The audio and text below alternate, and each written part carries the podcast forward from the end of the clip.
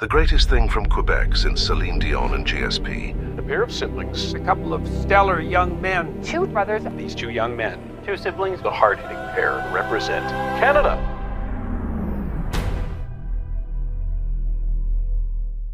Welcome to Thinking Bros New Year's edition. We're your favorite corner store philosophers trying to figure out life one conundrum at a time. I am Chris. And I'm Alex. Today we're going to be talking about New Year's resolutions we actually intend to keep. So the name of the the chronic is actual New Year's resolutions we actually intend to keep. And uh, for the main segment, we're going to be talking about why it's important to know thyself, but not in the Socratic way. Just a modern paper from Jordan Mackenzie, I believe, on uh, why self knowledge is important in itself and not for instrumental reasons. For the first challenge, what we, we set out to do is set a resolution, but not any kind of resolution, not a I'm going to start working out in January and stop in March resolution, but we only did one and we the challenge was to one tune it exactly not too low and not too high so as to actually succeed. That's why it's there's the word actual in the name twice and two set up an exact plan of of how we expect to to do it because it is a challenge for an entire year after all. And it's not like saying oh well tomorrow i'm going to do cardio. There has to be you know there have to be a few mechanisms put in place to actually succeed in that kind of thing. So i hope you're ready to go first. Yeah, sure. My New Year's resolution, actual actual, and we said actual two times in the name, not because we lack vocabulary, of course. Well, basically, it has to do with reading and books, because I have a lot of diverse interests in, in books and many different books I want to read. And uh, I have the means to acquire those books, and I have a lot of books right now that are unread and just sitting in my room. And they have been for too long. And so my, my New Year's resolution is going to be to read every single day, but as to make it realistic and make it undeniably doable, I'm going to say just 10 pages every day. And I, you know, I force myself to do that. And that actually, you know, gets me through, through books. And so I feel like 10 pages a day is not bad. You know, uh, let's say an average book is like 300 pages or something. Some are less, some are more. uh, that's 12 books a year Yeah, gets me gets me through it in in 30 days. It's pretty good, and it's not like I'm I'm gonna read 10 pages every day only. I feel like if that's my minimum threshold, sometimes I'm gonna be interested in in a certain book and I'm gonna read more and get through them faster. Uh, seems like a worthwhile goal, and it would be cool to see my my stack of unread books uh, slowly wither down. But the way I'm going to do that, I think, is just to, to make it the last thing I do before I go to sleep, if if nothing else.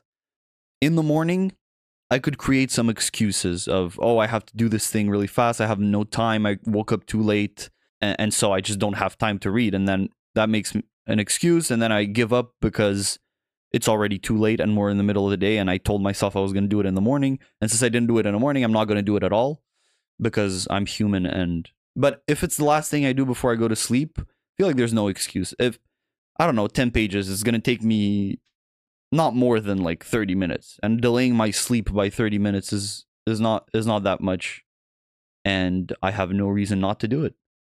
yeah i was going to ask are you willing to sacrifice sleep for it Yeah, yeah, cuz uh, oftentimes I I'm a pretty regular person when it comes to sleep in in the sense that I need I think about 8 hours. I, I don't need more, but I can also do with less. And so if I even if I'm like a little late on my sleep schedule and I'm going to sleep only 7 hours, getting 30 minutes out and sleeping 6:30 for one day is not a problem for me. interesting okay well i wish you good luck Thank you. All right, so for mine, I was inspired by this Veritasium video about Yeah. how to become an expert. And essentially, what was argued is that it doesn't only take a hundred, uh, ten thousand hours, right? It also takes a lot of reflection because one interesting phenomenon that I didn't even think about before is that some people drive for 30 years, right? From from like 20 to 50. They drive for 30 years and they're as awful as the one year into driving, right? At 50. And so that begs the question what differentiates people with a lot of experience from people who are considered experts? Because imagine having 30 years of perhaps one hour, one hour and a half a day of driving and still being kind of the same level. Yeah. How could that be if humans are so good at adapting? And one of the answers that was given, well, actually, one of them was always going out of your zone of comfort. So the problem with those people is that usually it's just their routine for home to work, home to the supermarket thing. And there's you can't really learn much when doing that. Even the occasional road trip that does give a little bit of a difference in how you're driving usually just gets swept up the, the day after because you just forget whatever you learned from it because you're not repeating it. You're not repeating Yeah. anything out of your zone. Of Exactly. comfort. I don't think like it's it's about forgetting. It's it's more like I feel like procedural memory, like physical, like what your your body does, and so to get it instilled in your mind, you have to do it many times. Sure, sure. And that's that's just how it works because how, of how the system is set up. We just get in the car. As long as we don't crash, we don't have to learn anything from it. There you correct? go, blaming the system again. Yeah. So we don't have to we don't have to learn anything from it. But and this is my next point and the main point for me, if we were in Russia and we had a dash cam, right? And every time we take a 20 minute drive, we go back, we rewatch the footage, find every mistake and consciously make an effort for next time so it doesn't happen. That's how you make an expert. That's one of the ways in which you make an expert is by always questioning what you're doing. Why did you bring us to Russia? They they have they're popular for dash cams. Okay. So I think this goes back to our episode on uh, experience our in, our incompetence, right? And it's about the fact that ten years of experience can be learned in one year, but only if you really introspect and analyze every single experience you have. You can extract so much from every single experience. So this is what I'm gonna do for every one of my days. Okay, I'm gonna set up a, an OODA loop, and this is what it means is OODA is observe, orient, decide, act. Okay. Now, people often get stuck at some points in the OODA loop. Uh, I'm, I'm guessing I'm more of the deciding stage. I, I observe a lot, I orient a lot, I deliberate, and then I decide on the best thing to do. That's what philosophers do, and then they never do it, right? So I get uh, I get stuck before the act stage. So of course, implementing more action, but that's more on the OODA loop side.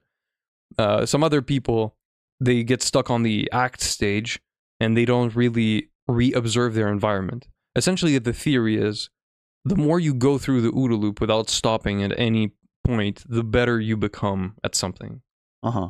So always, you know, remain aware that you should re-observe your environment because it does change because of your actions, and now there's something new to do and to decide because the environment has changed. In any case, how did you describe Orient? I feel like the others are pretty self. Orient is really like the del- deliberation stage, and just to give context, this was developed by uh, well, wh- wh- what is that Top Gun thing? Marine Marine Corps, Marine Corps flying guy, right? Navy SEAL Navy SEAL. So doesn't care. what what happened is he developed this, and the reason he was so like essentially it's the Top Gun guy, but in real life who developed this. He Uh-huh. he was amazing. Everyone, whatever. What he developed this for is for planes and maneuvering, right? So for him, observe was look look around, look at everything. Orient is really okay. There's a bird on the left of me. There are two planes on the right of me. I'm here. If I go there, there's a mountain. I can, you know, use that. That's the orient stage. For so if I now go to exactly how I'm going, going to apply it, to to drive better. no, not to drive better. so at at the last 10 minutes of my day, well before I end screen time, so at 7:50 I've set up an alarm for 10 minutes of OODA looping and asking myself, You're gonna OODA loop your life. yeah, I'm going to OODA loop my life. So every day I'm going to look back and look at the the worst thing that I did according to my standards to, you know, hinder my productivity, hinder my pride in the things that I did that day. And I'm going to note it down on a paper on a piece of paper. So for every day, 360 365 days of the year, as one knows, um, there are going to be notes on the worst thing I did that day and because it's 10 minutes I, don't- I I don't have to just be like, oh, I scroll on my phone. I'm gonna act and I'm gonna implement a measure that modifies my environment so that doesn't happen again. So I'm just just gonna automate it's not happening again. For example, yesterday I spent maybe three hours on YouTube. Okay. I installed a site blocker and I now can't access YouTube Mhm. from yesterday. Okay. Imagine that. Think about that for you. Imagine you blocked YouTube. How much would you just have to do? Just staring at that screen. Uh, it's funny, the, the application automatically says, Shouldn't you be working? I tried Googling YouTube and Uh-huh. accessing it, and it says, Shouldn't you be working? So it's really cool. And you can also limit your time uh, in minutes, but I don't like that. That, that feels like a parental control thing. For me, it's just, I, I just need one little additional barrier that reminds me of, hey, you shouldn't be doing this. Mhm. Oh, right. That's all I need. And so, of course, this comes from harnessing the immense power of your environment, right? I, I, noticed this so much. I, I you know I, unlocked the secret of putting my phone away. Like I put my phone in another room, and everything suddenly becomes so much easier to concentrate on. Mhm. That's how I developed my concentration in the last two weeks. And it's really powerful to simply not have an option. This is another thing I did, right? Now I eat once a day. Before, when I ate, ate thrice a day, when I was hungry and I knew I was eating maybe in two hours and I tried to control it and try to lose weight, blah, blah, blah. Well, the mere option of eating three times a day also stipulated that I could, you know, cheat a little bit and have a snack. I mean, three, four, whatever. What's the difference? I'm still digesting the previous meal. Why shouldn't I have a snack? So that it, it opens it. But when I set up the very specific task of eating once a day and rendering it an impossibility to snack or uh, even think about that, well, the first few days, you know, the hunger gets to you. But what I notice is after that, when is there's a really big psychological blockage in your mind of, well, I'm not going to eat anyway. You know, I eat at five. So from three to five, it's it's tough some days, right? But knowing that, for example, in my OODA looping or what I've realized just naturally, is that if I set up a thing that can put me in the flow state or maybe a workout or something like that, that makes me forget because it's not an option anymore. It's not even an option. So why would I even consider it or, you know, linger in my hunger? There's no need for that. So this is the thing. So I'm gonna OODA loop every single day to modify my environment and do my best to try to one, find the worst thing that I did for my productivity and my self-worth that day, and two, implement a specific measure to eliminate the possibility of that happening tomorrow. So for example, you know, you wake up with your alarm clock next to you. It's uh, you know, it it starts shouting at 6:30. You turn it off, you go back to sleep. Now, you put the alarm clock at the other end of the room, you have to get up. But what, what I did for a while, and I still do, unfortunately, is that I get up and with absolutely no problems, I just go back to sleep. Yeah, yeah, yeah. I just walk back to the bed. So again, I'm gonna implement measures. I don't know how, but I'm gonna creative problem solve for that not to happen. I, I I always put my phone on the other side of the room, and so I have to stand up, and so it's it is easier. And I, I did like I've been doing it for a while, but recently I put it like on my uh like let's say in my bed even, and the alarm like sounds at six thirty. Let's say you turn it off, and then you go back to sleep. But if it's like in my bed or on my bedside table, I don't even remember turning it off. Hundred percent. It has Like- it happens so many times. like, Yeah, it- it- it's- you're it's- half asleep. You can. It's so instinctual for that free. like you you you're you slept past whatever you had to do that morning and you're like but i don't even i don't even remember it happening like i don't even how, how can i consciously feel guilty or anything where I, I when i don't even know that it happened but yeah Exactly. You can't even. You start doubting your phone instead of yourself Yeah. because you can't do so much in that half asleep state. So I, yeah. I think in a sense it's like in that specific situation where your phone is right next to you it's not your fault in a sense what is your fault is if you repeat it knowing that that's a problem like what you have to do is change your environment to help you help yourself Exactly. No, the, the power of the, the environment, you know, we, we, we like to think that as humans we dominate everything. No, I'm going to vanquish this out of discipline. I'm going to get up every time my alarm sounds. I'm not going to turn it off and go back to sleep. Or you can make your life easier and not have that, you know, mentality.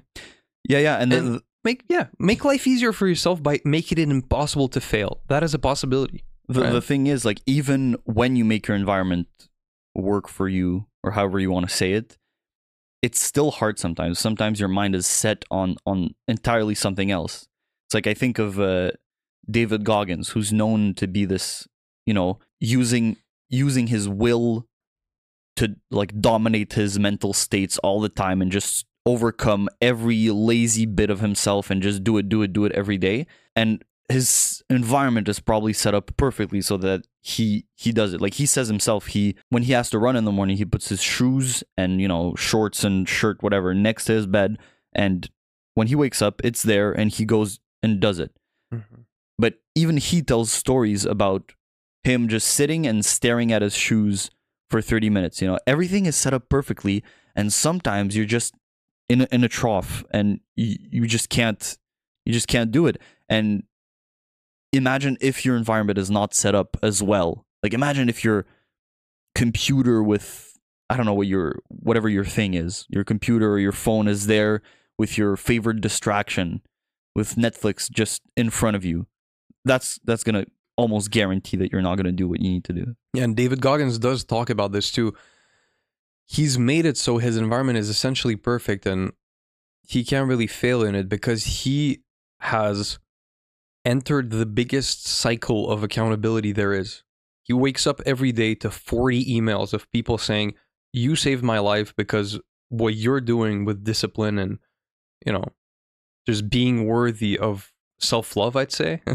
Again, spoiler alert uh, is is incredible. And he reads those emails and he's like, "Well, I can't stop being David Goggins right now. That is impossible." yeah when, when you're that guy for other people that gives you just all the more reason to, to continue being it and I feel like if we take a microcosm of what that could be, because what he said is, he had this you know huge bout of inspiration, made himself the man he is today, and now entered an accountability cycle that is impossible to fail in.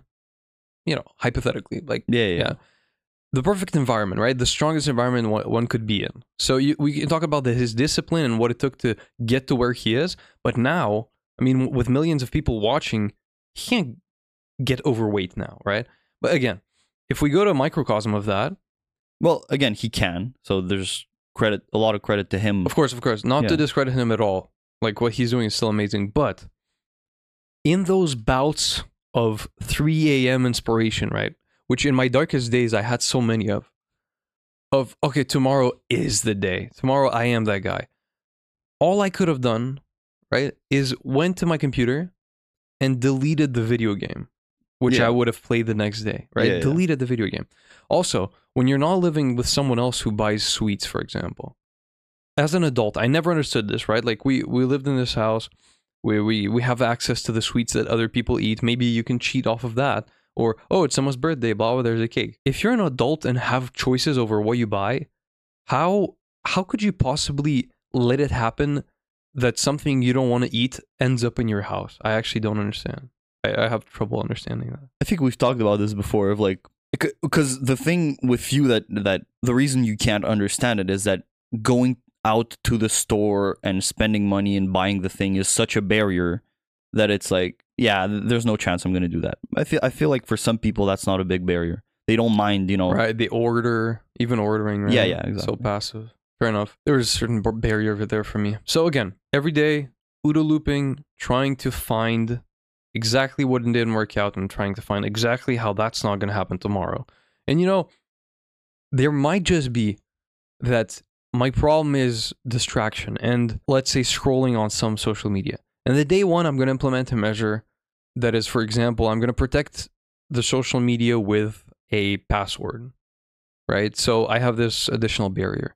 And in a month, I find myself just entering that password without second thoughts and starting to scroll. I may encounter the same problem multiple times, but after 365 days of challenging myself to do that, even if a problem repeats itself 10 times, in a year, I'm not going to have that problem. And that is kind of a guarantee if I stick to this.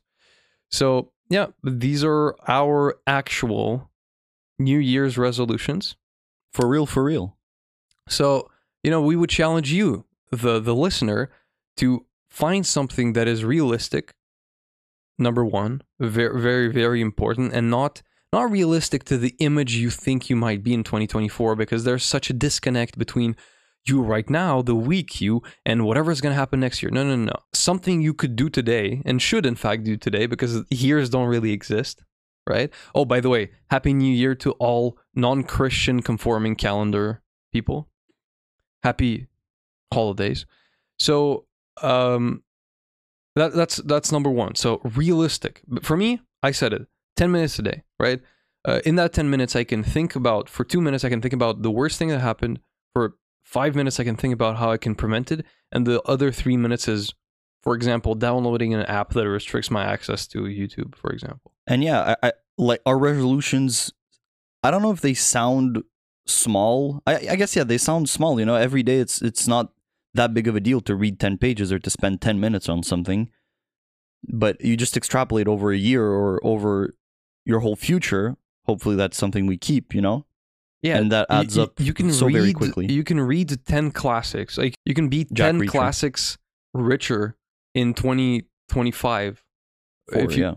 right, uh, tw- no, twenty twenty five. Well, Okay, yeah. January 1st, 2025.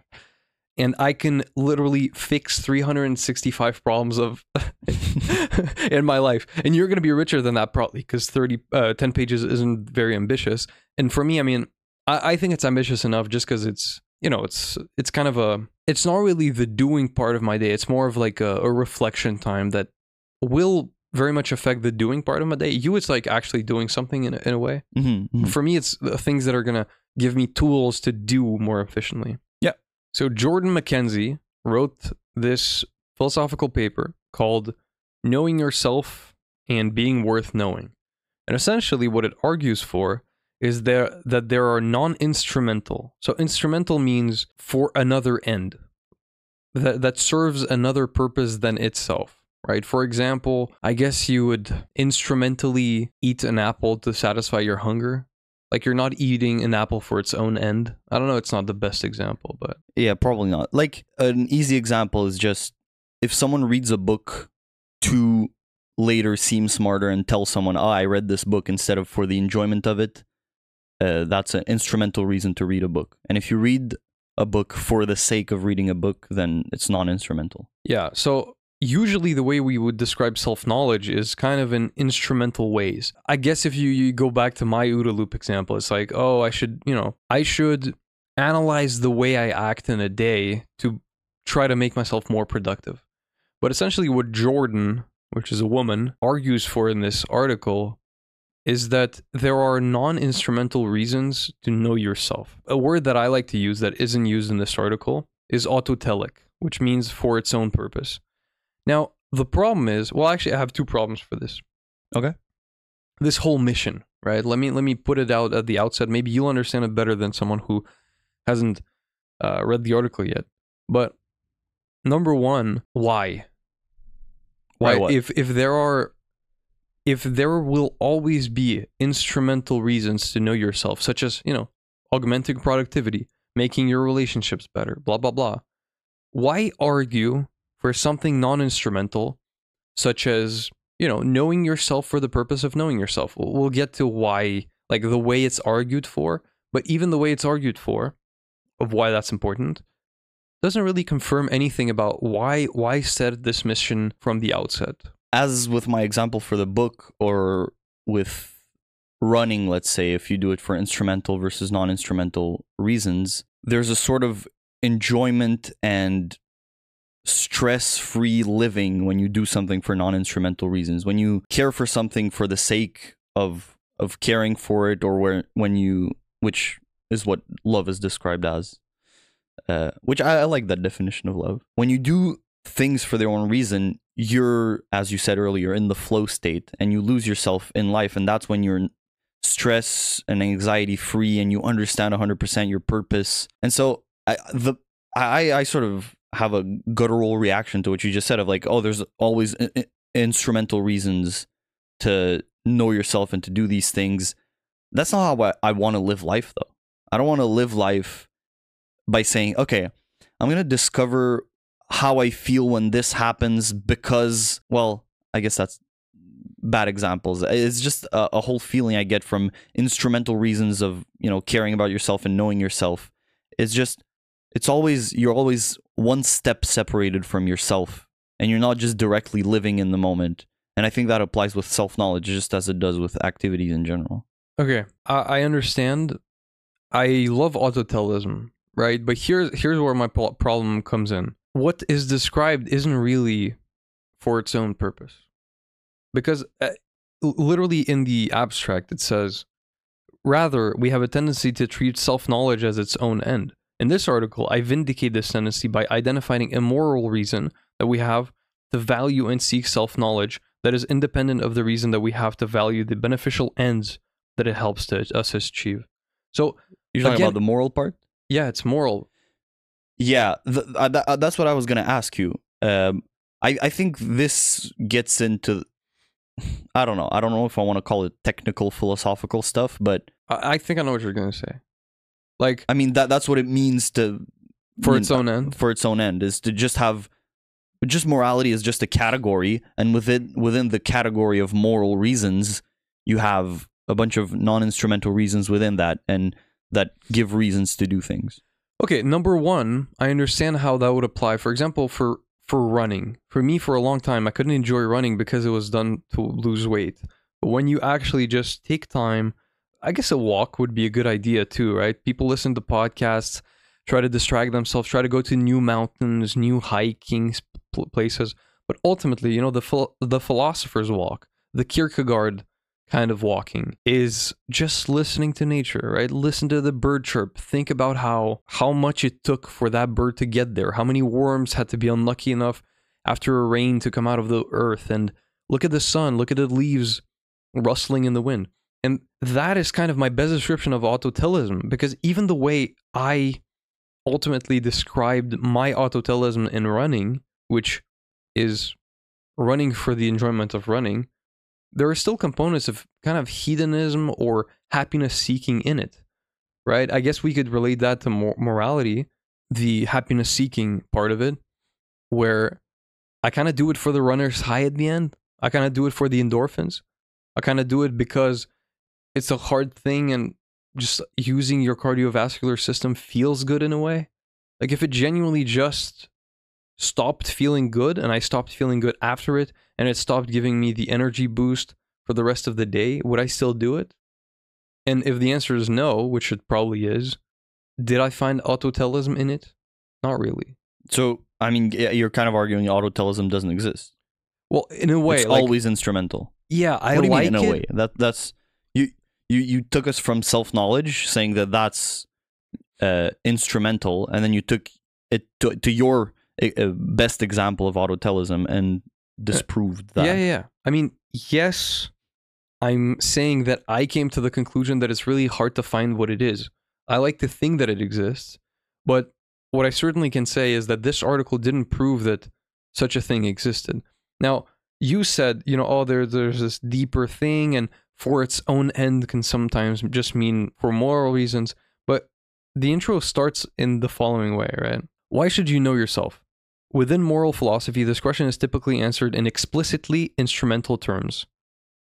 Self knowledge could be a means to moral virtue, or Aristotle, for example, autonomous self governance, and well being, while its absence opened doors to viciousness. That is all she ends up arguing for. All of these instrumental reasons she gave, such as reaching moral virtue, self governance, and well being, are the moral moral ends that she describes by the end. no kind of. no Yeah, they are. no no no no it, all she describes is legitimately just curiosity the path she takes is we're cu- we're just inherently curious not inher- well yeah inherently curious when we are in a loving relationship with someone and that well i mean i have nothing else to say because that's what it is it's just curiosity about ourselves because we love ourselves Look, I, think we it's can. not develop she, she doesn't talk about development of moral virtue Yeah, but well, first of all, she literally says the wor- the word moral reason in the abstract, as I said. yeah but it's not the development of moral so it's different virtue. morality. What is it?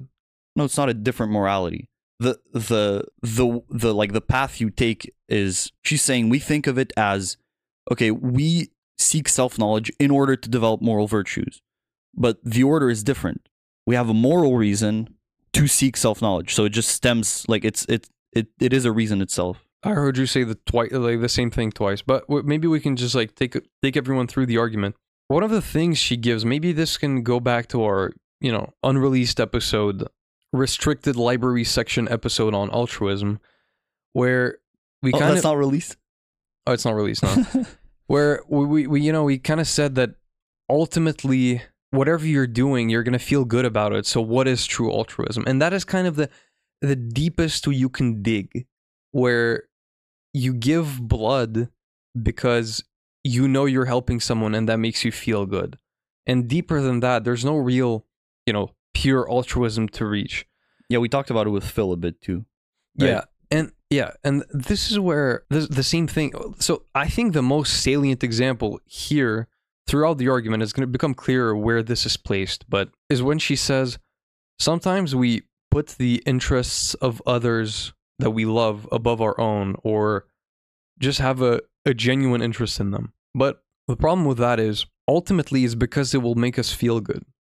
Ultimately be- is because we know that if we don't, for example, sacrifice a poker night with our friends to go out on the St. Valentine's Day with our girlfriend because she'll feel left out because all of her girlfriends went on a date with their boyfriends and it's a whole debacle and then she's like well i already told you we're going to break up if i gave you this ultimatum last time and uh, the same pattern is happening again and then we so,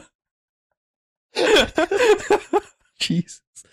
I also took the the, worst example, dude. You're gonna play the- poker on Valentine's Day. i was i was in the zone no but it's it's big big cash mike night okay so so no that wasn't a person personal example by the way so um okay and you know that while you're at that poker night right it's it, whatever you know it's a bad example but it's still a good example while you're at the poker night after the poker night you're gonna know you did the wrong thing and it's gonna make you feel bad and okay if you want to argue that the purest form of altruism is making yourself feel good when making yourself feel good aligns with increasing others' well-being right? That's the purest form of altruism we can come down to. In that sense, yes, you can put the interests of others about above yours because it will make you feel good. Right? But ultimately it's always something always has an an end other than itself if you dig deep enough. And I don't want to be unfair. I feel like okay, but this then- is quite surface level for you know the the bulletproof kind of argument that she's trying to argue for. yeah, but what your problem is like you you shouldn't even get into her argument if you think autotelism doesn't exist because that's what you're arguing for. If you think altruism, autotelism doesn't exist, then you can't settle with the definition of love that it's caring for someone uh, for their own sake. And you can't even start Yeah, to well- go along with her argument. Yeah, again, as, also as a Buddhist biologist, love would only be a mix of chemicals in the brain, right? Like if, if I, like I'm, I don't think I'm being unfair, but he, here here's the thing, right? I like to think that autotelism exists, okay? But Unless I you want to disprove a, an article. no, that's not the thing. Ultimately, I think that it's pre-assumed, Yeah. Which which is a problem for me. It Well, genuinely is. like I don't at, know at- what at it. two or three points she says no at one point i think she says explicitly this is beyond the scope of this article but blah blah blah, blah. and at the beginning she puts three points that she assumes and maybe that's not one of the points assuming the that you can do something for for the sake of it That's the but thing. It's not. but the thing is that's that's like a a very it's intuitive to think that you can be altruistic it's not intuitive to say to, to like go that far as philosophers do. And i think like philosophers do go that far and say mm, what is the true nature of altruism? Can you be truly art- altruistic? Because in the end you make yourself feel good and that's the reason you do it. But intuitively what you say is yeah i just like to do the things for other people. And taking Whatever. that I- assumption is not completely wild. I don't think I'm being unfair to to like a sophisticated philosophical argument. Sure, because she, she she accounts for so much. She's like, by the way, I'm not talking like let's not get into the epistemology or the metaphysics of it. She protects her argument against so many things, but she forgets that, and it kind of relates to my first criticism. Why? Like, why do you want to prove this? And is this even provable if doing things for its own end is in an unclear phenomenon? Well, I think all philosophical projects are exposed to this because they can't account for the entirety of human experience. When when you argue that the goal of human life is societal development, we took it in that episode to, to its end, and I said, okay, sure, sure, but why, why, why, why, why? And in the end, you're like, well, we evolved our biology. That's how we, how we evolved. Uh, you know, societal progress is how we made it so far. So that's why we should do. You you have assumptions, and some assumptions are more uh, intuitive. Some assumptions are less intuitive.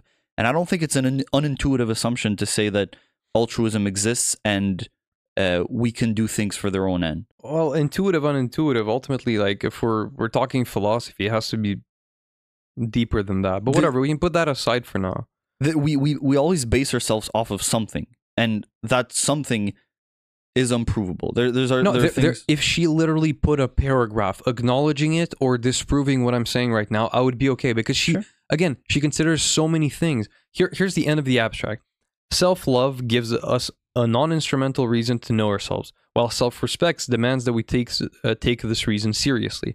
To pursue a project of self discovery carefully and for its own sake, then, is part of what it's it is to stand in a loving rela- and respectful relationship with ourselves. But why? Right? Because I could prove the same thing by saying we have instrumental reasons to know ourselves. Because we are actors in this world, we're always going to act, and actors need instruments. Therefore, you should learn about yourself to use it as an instrument to act well in the world. And then I would just have to prove that acting well in the world with instruments is a, an important thing. I mean, It's she, easy. acknowl- she acknowledges instrumental reasons to to know ourselves many times, but just by saying that, like, for some things, obviously it's instrumental and always instrumental, but for other things, uh, it, it can be non-instrumental, and that's her argument: is that just as I have instrumental reasons to know my girlfriend, know what she likes because I want to give her a gift for the next holiday that's coming up. I also have non-instrumental reasons stemming out of my loving relationship with her to to to know her just because I'm curious about it and it stems out of the relationship. Yeah, but the fact it's just the fact that that additional thing actually adds value to the mission of self knowledge isn't really argued for. That it makes it more important The- than the- it already is for instrumental reasons. Uh, she's not arguing that it that it's more important. She's just arguing that non-instrumental reasons exist to to know ourselves. Okay, well, if that's the only thing she's arguing for, then I guess she she succeeded in that. Okay, so let me give a rough outline, and maybe you can give examples of. I I love like as we talked about in the episode we released last week. The paper we read for that episode was devoid of examples. It was like maybe one example, and it's just torturous to read. And here, there's examples from like uh, from uh, movie books, a bunch of examples of just putting us in in a certain situation, and brings us along much better than the other article. yeah, I don't know. I wasn't a fan of it, honestly. Of the article as a Yeah. whole, No, no, no. As if the examples, I of know, the examples, okay, I yeah, know I uh, usually would be. Yeah, yeah, I, you usually would be. I think the way this article differs is that the examples are used as like a case in point. It's not, They're like case studies, straight up. yeah, and saying see, but it's also just a way of evoking our intuition. So in a way, it's it's the same thing. All examples. Yeah, do. they're they're okay. It's just they're they have the same value as thought experiments, but they're used as case studies. Well, aren't your thought experiments used as case studies? Just evoking intuition and saying, look, this is I feel I feel like they're just a little bit more pretentious than that. But again, like I guess they accomplished their goal. pretentious. Yeah, pretentious. Oh. I guess they accomplished their goal quite well. So okay, the general structure is the following, right? Okay, we know we have instrumental reasons to know ourselves because I guess if you know what kind of ice cream is your favorite, in your decision to choose your ice cream, you're going to use that knowledge to choose the best ice cream and please yourself for your well-being or whatever other reason we mentioned before. But there are also non-instrumental reasons to love yourself, uh, to know yourself. Spoiler. and the way that has gotten to is the following. So when we're in a loving relationship with others, we have non-instrumental reasons to get to know them. I, I feel like in our initial discussion we spoiled like well we It's okay. ran through a couple no, of no, things. no. Yeah, you know yeah. what we did? We foregrounded our conclusions. Oh, what would be a good example of that? Of just non-instrumental reasons. yeah, just genuinely wanting to hear for no other apparent reasons while you're walking in the park with your loved one. Genuinely just wanting to hear about your day. You're not going to use that. You're not even, even going to, you know, you know it was a good day, so you're not even trying to make it better or fix something. It's just listening. I, and I feel like th- this word wasn't mentioned in the text, but that's how I think of it. It's just curiosity. It's just pure curiosity that comes from within and is there for no other reason. it definitely is. Genuine curiosity would be the the way to kind of outline the whole the whole thing realistically. Yeah, yeah. And I mean that that's the first part of her argument. She needs to prove and I'm convinced that uh, we have non-instrumental reasons to just be curious and interested in the life of loved ones and we just want to know them for no other reason than to know them. So, to understand the pervasiveness of these reasons, think back to the fascination you felt towards your first crush on the or the interest you took in learning about your grandfather's war stories. If uh, I were to ask you to explain why you were interested in his war stories over the war stories of the other veterans in the nursing home, it would be sufficient for you to say, I'm interested because I love him. Now, look, you said you were convinced. The, the, the thing that I had in my head is ultimately, if you're not an introspective person, these things may just happen around you. You may just be like, you know, I'm curious. I want to hear her stories. I want to hear his how his day went.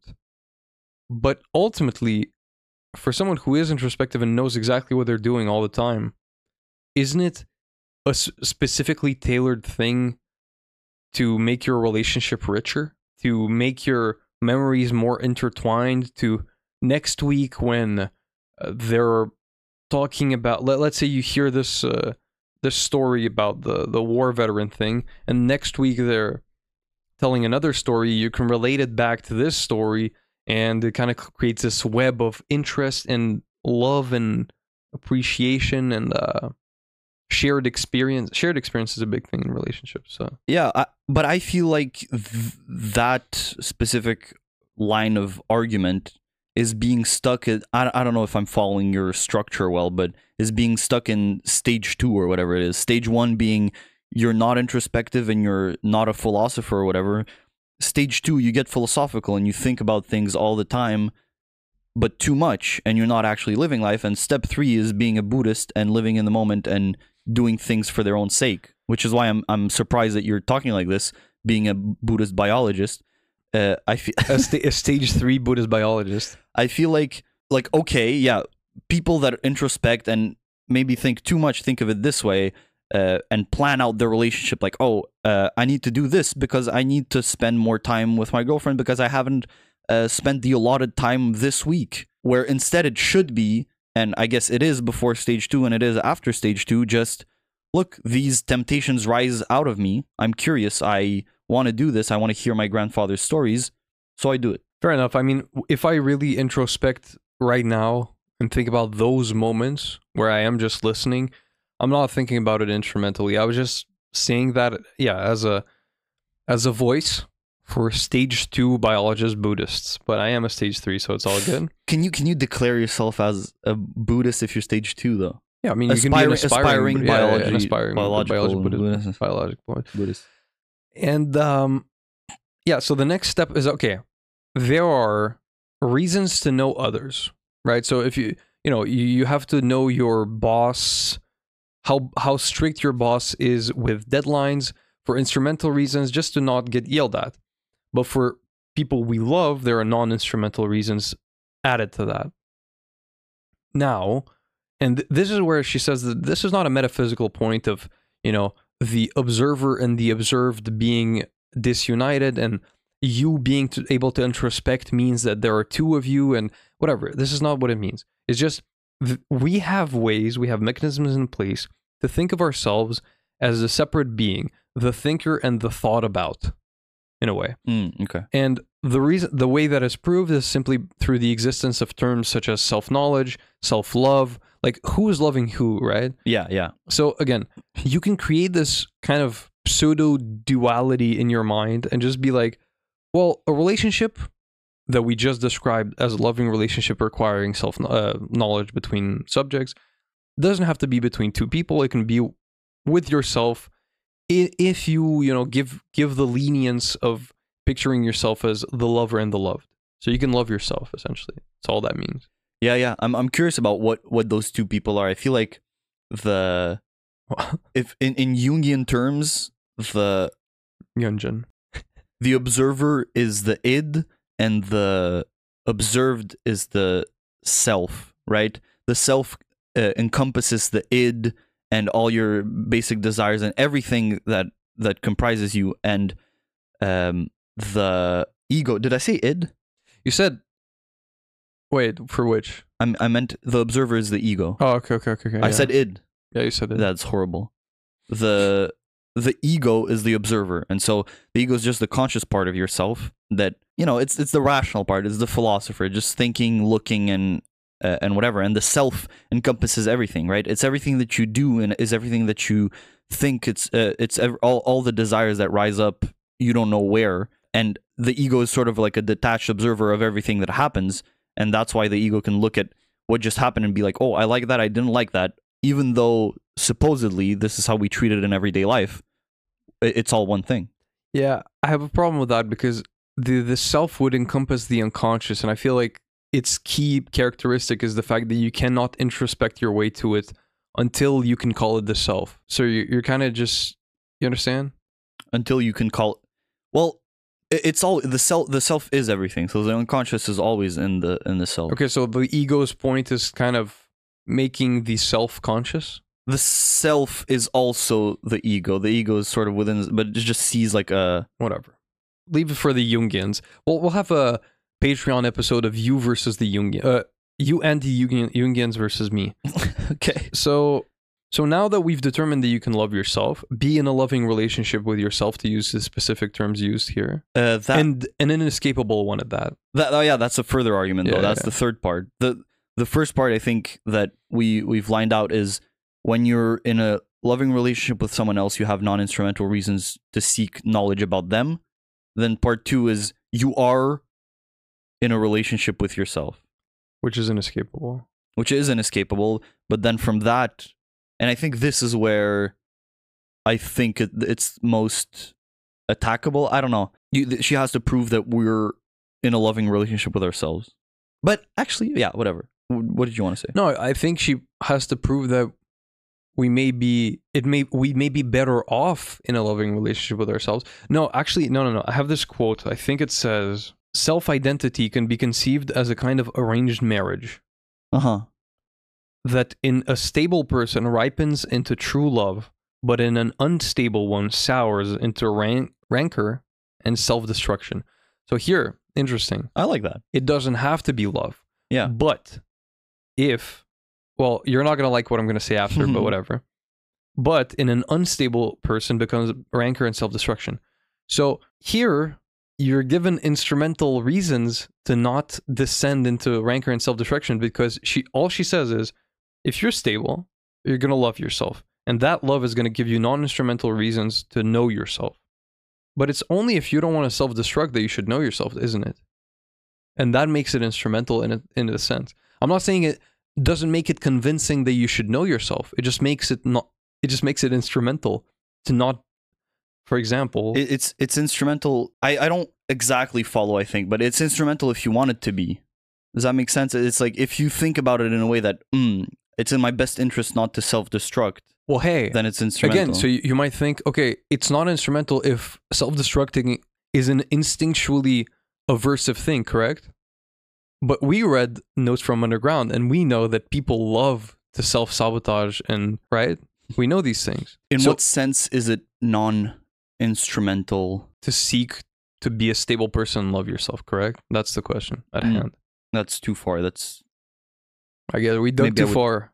no, but uh, it's just it's just the kind of thing where I'd have to like draw it on a paper and follow the steps. I'm not. Yeah, but I don't have the is- working memory to to do this. Yeah, look, my my general feeling about this article is it's cool. It kind of outli- outlines why you should know yourself. It's all good. But the problem is when we're saying non-instrumental, it almost seems like a good example you had is I should know my girlfriend's interests to know what to gift her for Christmas, right? When we think about the word instrumental and even an object that is being gifted appears, it really, really conforms to what instrumental is, right? Like, oh, I know this, I act this way. But when we get a little bit deeper, such as well being or even virtue, which are the things that are mentioned as instrumental in the beginning, the lines become uh, blurry, correct? You're like, well, sure, it's going to affect my actions in this way, but even if it doesn't affect my actions, it's going to affect my my beliefs or maybe the way I follow this line of thought because I'm trying to be virtuous. So is it really instrumental? There's no instrument, there's no physical, palpable consequence of it. But it is instrumental in that sense because it's done for not its own end. And this is where my intuition that being done for its own end is a very unclear thing comes out. Where you're like, well, sure, look, if you want to self destruct, well, sure, it, it might be in, uh, instrumental to, I don't know, not love yourself or whatever. But if we all assume and all agree that loving yourself is important, then you should know yourself. Well, What- that's instrumental still. What what is the arranged marriage compared to? What is the first part of that quote? Oh, the relationship with the self is like an arranged marriage. Self identity can be conceived as a kind of arranged marriage. I did not select the self that was to be me. That is, a s in a stable person ripens into true love, but in an unstable one sours into rancor and self destruction. I hope I'm saying rancor right. Rancor. Yeah, rancor. Well, I, the distinction to me is pretty clear. It's just the curiosity we talked about, right? I, um, I'm just talking about like non-instrumental reasons for self-knowledge. So satisfying the natural curiosity you have towards yourself is a good reason to know yourself and seek that knowledge. And then there's of course, I guess uh, we we can just end the fourth part of the argument, which is self-love gives you the reason and self-respect gives you Reasons to do it, you, right? to do it well. yeah, propels you to do it well, something like that.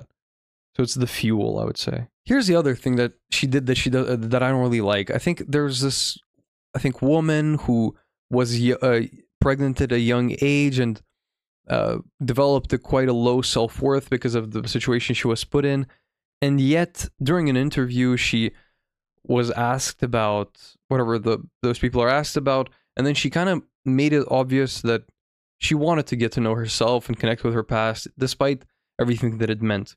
Yeah. So that was a good proof that you're stuck in a relationship with yourself. Might as well make it loving. And even if instrumentally you might think, well, this is going to cause her pain and whatnot, there are still reasons to, to, to kind of learn to know herself.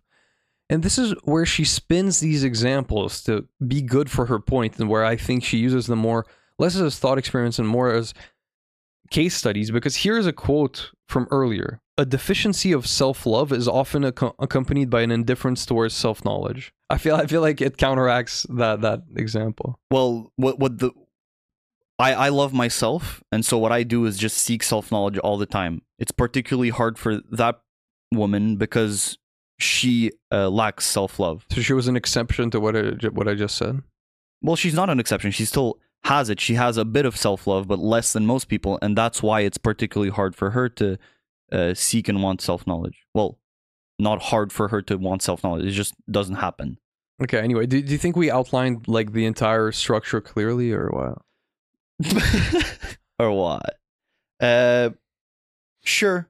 Yeah, there, there's there's some steps with the self respect that are not one hundred percent clear to me, but Yeah.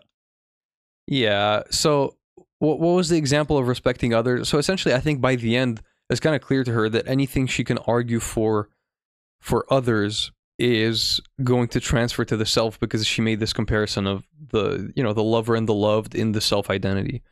And I guess what are do you remember any examples of why respecting others might propel us to know them well? I- Uh, I mean, I- again, just as I said it, it feels self evident, but yeah, yeah. I yeah. also don't like saying it's self-evident in philosophy papers because that's a I think the example used in that part is the married couple, and the husband doesn't have any respect for his wife because he doesn't. Well, and the result of that is that he doesn't seek true knowledge about her.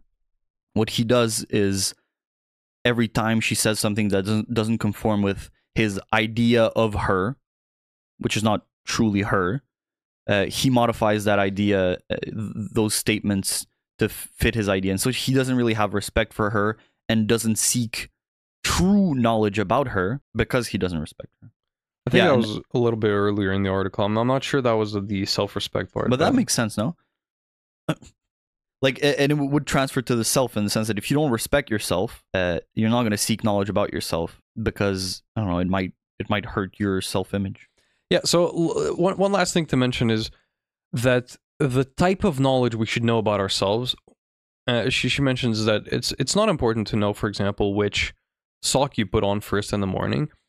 Is subs- the, the the important part is substantial self knowledge, Yeah, and specifically what this means. And here's another situation where I can I can hate on it because of the vagueness. yeah. There was a quote about emotions and tendencies, and Substantial self knowledge is self knowledge that pertains to facts about what makes us happy, what we value, what our characters are like, where our abilities and aptitudes lie, how we feel emotionally, and what we believe. Again, I feel like I could spin all of these into instru- instrumental reasons. you you you, you certainly can, and you you can do it with other people too, right? You you can spin spin it so you say the val knowing the values of someone else can be instrumental because you want to do this or that.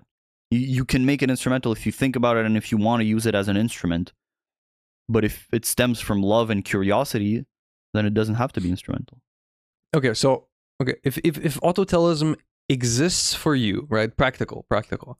Autotelism exists in your head and you think it's useful, then perhaps reading this paper can help you frame it in a way where self-love is mandatory or at least at least preferable and a result of that is that self-knowledge and acquiring it and self-respect are, you know, good reasons to do so. Uh are, are good reasons are good things to pursue are good ends to pursue for their own sake. maybe if you're stuck in phase two and you're thinking and you want to do things what do i want to do you want to do things autotelically but then you're like oh knowing myself and doing things to explore my personality and everything is instrumental and it's not real and i shouldn't do it and you're you sort of convince yourself and rationalize yourself into not wanting to discover yourself and you find this argument convincing then this article can sort of reassure you and say look if you're curious about yourself, it can be for non-instrumental reasons. Once again, if you're convinced by the argument. Right, but for for all my phase 2 folks,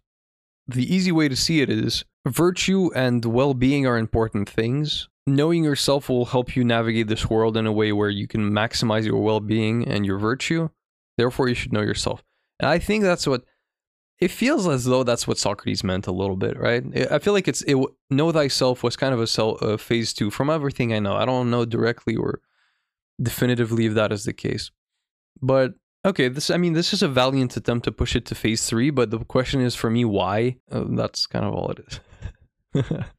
Why push it to phase three? We should all strive for phase three. it's just I agree, but I feel like I, I needed her to explain to me why this was important. Why for her, phase three is so much more important than just having instrumental reasons to know yourself. A much more enjoyable article to read than the other one, Certainly. but again, feels sort of philosophy and uh, I don't want to self say self-contained because self-contained for us has become so uh, Overused, d- derived, hacky. yeah, hacky and d- Derogatory. I mean, of course, that's that's the goal of it. That's the goal of using it. But yeah, again, that's true. this is our job, right? Philosophy, for the most part, is unfortunately self-contained. Let's uncontain it. A hundred hundred percent, right? Yeah, this is why we say practical at the end of every episode. I gave my two bits on it. Phase two people, phase three people unite. We all should self know. Okay. Oh yeah, yeah, yeah. and the yeah. other part is, um, I mean, maybe you can talk on this. Is you have to maybe acknowledge and maybe see the value. If autotelism is important for you, and it is, you know, maybe the the thing about me running was relatable to you, and you were like, oh yeah, it is important to to find re- reasons not beyond the activity itself to do things because they make it makes it more enjoyable. Well, then love just noticing those those little moments of wait, I want to do this for this person, but not because they're necessarily going to return the favor, not because you know I'm paying for their lunch so they pay for mine next week, just because I want them to have eaten. That is like it's something that is important in itself for me. And if you acknowledge those moments where you just catch yourself listening to a story that you don't really care about, but you see the smile on the person that you love face English, and um, and you catch yourself in that moment, you tell yourself, "Wow, okay, well, that is love, right?"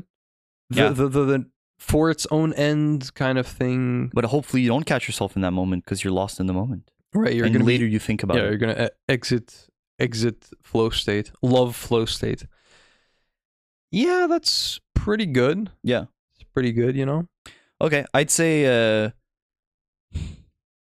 I'm hesitating between an eight and a nine, but I'll say eight. Eight because I just forgot. My, my mind blocked the entire thing about self respect, so I couldn't really explain it At the end, necessarily. okay, okay.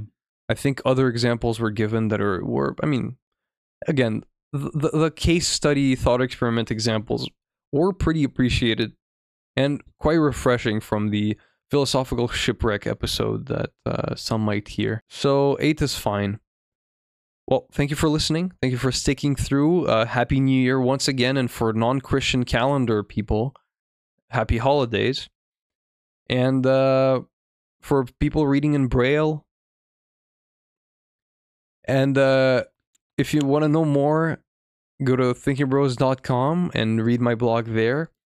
Or write in at thinkinbros at gmail.com. I am currently Chris, still 2023. Chris, Alex. and then we'll uh, we're gonna see you next week. Thank you. Bye. hmm Bye.